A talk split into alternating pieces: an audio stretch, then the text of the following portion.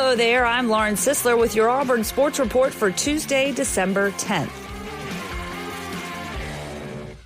Source Kenny Dillingham leaves Auburn after one season for Florida State. For the second straight year, Gus Malzahn will need to hire a new offensive coordinator, as reported by Tom Green. Kenny Dillingham is leaving Auburn after one season and is expected to reunite with Mike Norvell as offensive coordinator at Florida State, a source confirmed to AL.com.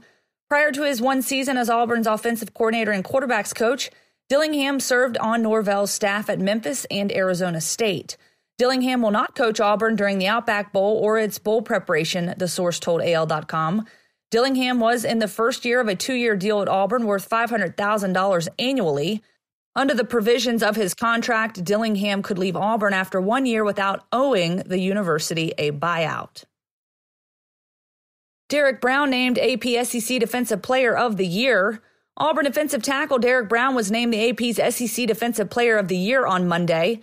Brown joined LSU quarterback Joe Burrow, Offensive Player of the Year, LSU freshman defensive back Derek Stingley Jr., Newcomer of the Year, and LSU coach Ed Orgeron, Coach of the Year, and taking home the AP's annual conference honors. Brown is the first Auburn player since Nick Fairley in 2010 to be named the league's Defensive Player of the Year. Brown, who was a three time SEC Defensive Lineman of the Week this season, is also a finalist for several national awards, including the Bednarik, Nagurski, and Outland. Details of Lane Kiffin's four year deal with Ole Miss released.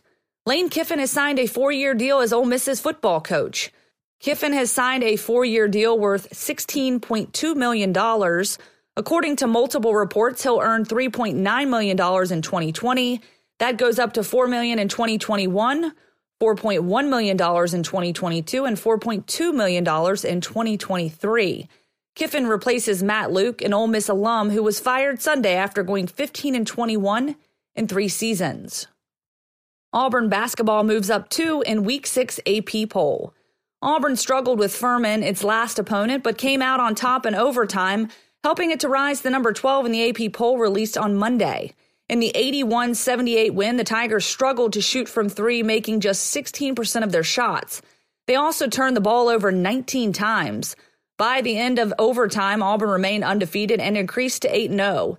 It is among six undefeated teams and five eight win teams in the top 25. Auburn will face its next test Saturday against St. Louis and Birmingham. It is the Mike Slive Invitational and will start at 3 p.m. Those are your Auburn sports headlines for December 10th. Thanks for listening.